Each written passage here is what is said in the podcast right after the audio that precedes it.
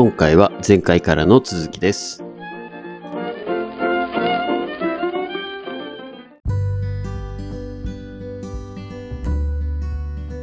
今こんな話題になったから乗り遅れちゃいけんって思ってみんな買うわけですよね。そう。もう遅まあ、いと。ところがそういうことですね。はい。はい。せっかくこのラジオを聞いてくださってる皆さんは、今お持ちの方であれば、売り時。はい。やばいやばいと焦って買う人は、残念ながらっていうことが、まあ、十中八九そうなる可能性が高いということですね。そう。と、はいまあ僕なりのね、これは推奨でもなんでもないんですけど、そうですねまあ、なんとなく思いますっていう話で、まあ、世の中には一般、あの、世の中には、まだ日経平均が3万後半まで行くぞって言ってる人もいますから、そっちを信じるもよし。うん。ラジオで、今マラさんが言ってる方針も信じるもよし。そうそう。一般論的な話をしてますということ。だから、まあ、面白いですね。もうあの、海外ファンドが、個人投資家が、こう、うん海外ファンドが買うと値が上がってくる。そうすると個人投資家が買いに来るからそのタイミングで売るっていうのがもう前提に入ってるっていうのはもう悲しいですね。まあやっぱりね、これも情報の非対称性ですね。はいはいはいそのまあ個人投資家、特にほんまに、ま、アマチュアの投資家とかは、イナゴ戦略しか取れないわけじゃないですか。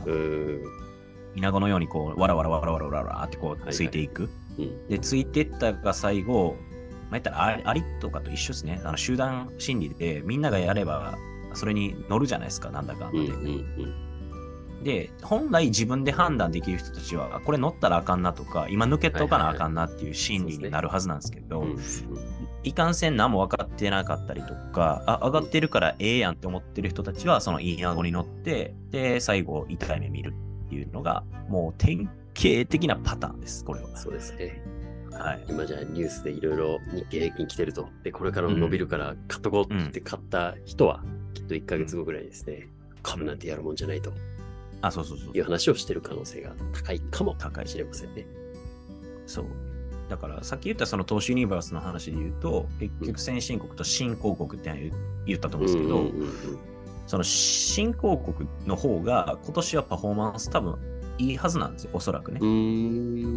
なぜならば今までのこのコロナぐらいからの流れ、お金のフローを見ていくと、やっぱり新興国からすごいお金が逃げている状況で、じゃあそれをどうするかって言ったら大体キャッシュに置いてたわけですよ、皆さん。うんでうんまあそういう機関投資家、プロ含めてですね。キャッシュポジションが多すぎた。で、それを今解消していってて、まあ先進国の株に割り振り分けたりとか、新興国に振り分けたり。で、新興国じゃあどこ伸びてくんのっていう分析を今してる中で、中国は非常にこう、えー GDP の伸びも悪くなってきてるし、えー消費行動の停滞も起きてる。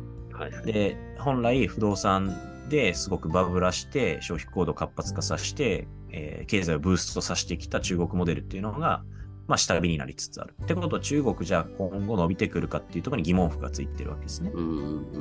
じゃあどこなんてなってくると、あ、インドあるやん。みたいな状況が続いてると。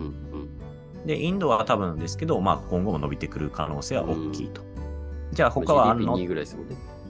そう。うん。他あんの？ってなると、やっぱ ASEAN 地域で、うん ASEAN の中でもいろいろ先行はされるので、まあ、例えばフィリピンであったりとか、マレーシアであったりとか、まあ、そういう国々が先行される理由にはなってくるかなと。なるうん、ほど。今日めちゃめちゃ勉強になる回なんじゃないですか？これ聞いてくださってる方。なんかね、たまには経済的な話とかな、なんか、えこいつら結構有料級の話じゃないですか ずっとなんかね、わけわからん話してんなって思われちゃったらあれなんで。いやいやいやね、解のない解答えがね、我々好きなんで話しますけど、そうまあこ今日の話も解のない答え、うん解のないです。正解のないうん。話ではありますけど、うん。まあ一般的に言ったらこういう方針になるよねっていうのは、なんか今の話を聞いてても、まあそうだよねっていうのはすごく頷けるところだと思うんですけどね。うん。ぜひ参考にして、101%うん。してほしいですね。そうですね。なんかまあねこういう考え方ができるかどうかってなりたいとかっていう人もいると思うんですけど、はいはいはいれ、慣れますからね。やれ、やり続けたら。いや、現に、これ仕事でマハルさんはずっとやってますけど、僕はもともとズブの素人でしたけど、うんうん本当に日経、まあ仕事でやり始めたっていうのもありますけど、日経読み続けてるとか、うん。本当経済情報をずっと追ってれば、あうんこうなったらこうなるな、そして次こう来るなっていう連想ゲームはどんどんできるようになるんで、そうそう。全然、全然できると思いますよ。うん。うん。それをね、あの途中でみんな辞めるから、まあ3か、1ヶ月、3ヶ月、半年、まあ。ずっとややった方がいいよって言い続けてても、基本、ね、これは別に経済情報だけじゃなくて、まあ、筋トレでもそうやし、そうですだいね。たい本読むことでもそうやし、みんなね、言い訳して、まあ、なまあ、またあの繰り返しになりますけど、みんな諦めますから、途中でそう。ですね。そうですね。で、なんかチャートばっかり見て、どうなる、こうなるっていう話するわするわけですよね。そうそうそう。でまあ、目先の流れてくる情報、ツイッター情報だとか、まあ、ヤフーニュースだとか、わっけわからんニュースに左右されて不安になって、どうした方がいい、こうした方がいいとかって言って、目先のちょっと美味しそうな人参加えたら、あ詐欺でしたとかね、そういうのが、そうですね。まあ、往々にしてあるんで、あれでしょ ?AI で自動取引みたいなやつでしょ？あ、そうそうそうそうそうそう、はいえ FX で自動売買します。いや、あるけど、すごいプログラムのやつ、僕も知ってますけど、年それはそれ。そう、全員やったら全員金持ちやから。そう。だからね、そういう考える力をつけられるようになるとか、僕がまあ今バーって言ってきた話って、やればできるんで、そうですね。うん。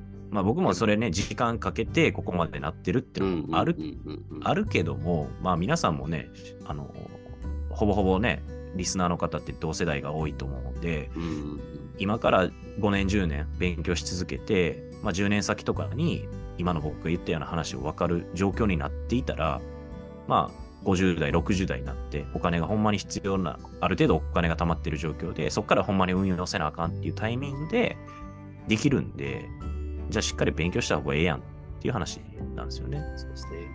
うんいや、なんか変なスクール入るとか、もったいないですよ。スクまール入って100万とか、ねマジやったことありますけど、めっちゃもったいないですから。本当に、これ声を大にして言いますけど、こう株とか運用とかうんで別にスクールってやり方を教えてくれるかもしれないですけど、うん。考え方を教えてくれないんで、そう。いやマジで日経含めたこういうラジオをうん。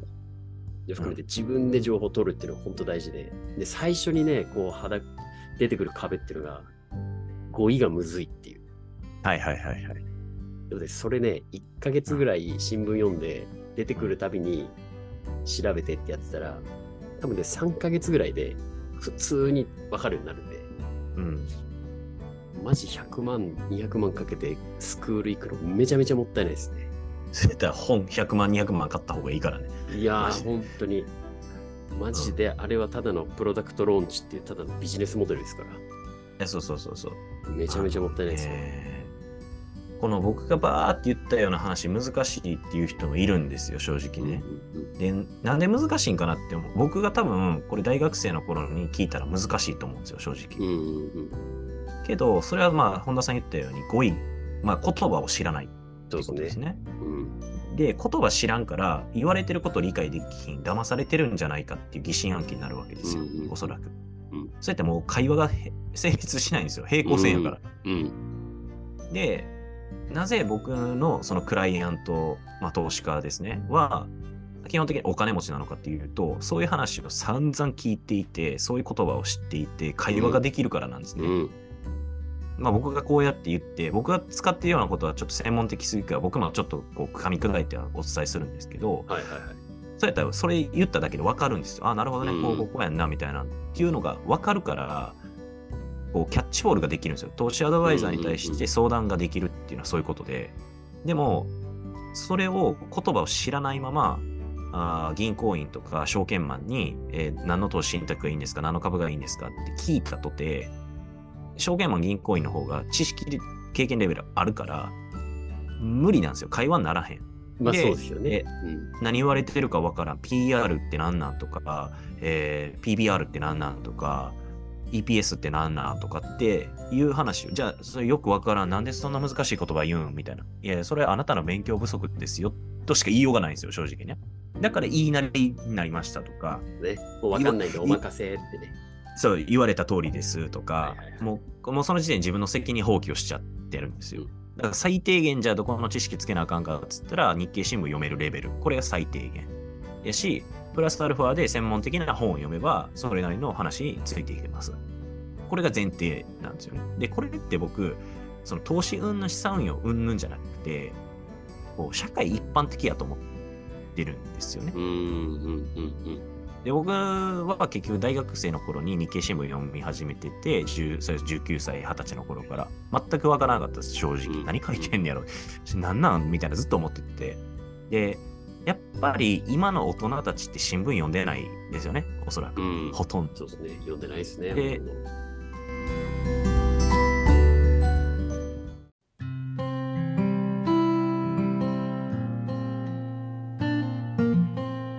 101成長ラジオ。ここまでお聞きいただきありがとうございました。この番組を聞いて、ぜひ我々に相談したいという方は、どんな小さいことでも構いません。概要欄に記載ございます。お便りフォームからお気軽にご連絡ください。マハラ本題への質問、感想なども大歓迎です。いいなって思ってくださった方は、フォローと高評価、そしてご友人に、ポッドキャストで101成長と検索してみて、と伝え、シェアをお願いいたします。この番組はほぼ毎日更新されますが、過去の回を何度も復習して、知識と財力を共に高めてまいりましょう。それでは、また次回お会いしましょう。